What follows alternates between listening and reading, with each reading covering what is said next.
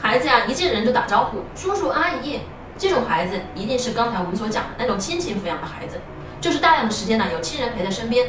那么相反，有的孩子呢，领出来，你让他叫叔叔叫阿姨，他看你一眼，脑袋就低下去了，不叫了，看别的地方，左看右看就是不看你。最后等他走的时候，妈妈说跟叔叔说再见，他马上就拜拜。这个事情他会做，但是呢，他就是不跟你说话。这种孩子呢，一看就是我们所讲的第二种，他身边的话呀肯定很少。这两种孩子呢，就是我们刚才所讲的言语发育，他慢慢呢就会发展出不同的性格。那这两种孩子有什么特点呢？第一种孩子啊，他语言发展，他一定要和人来交流。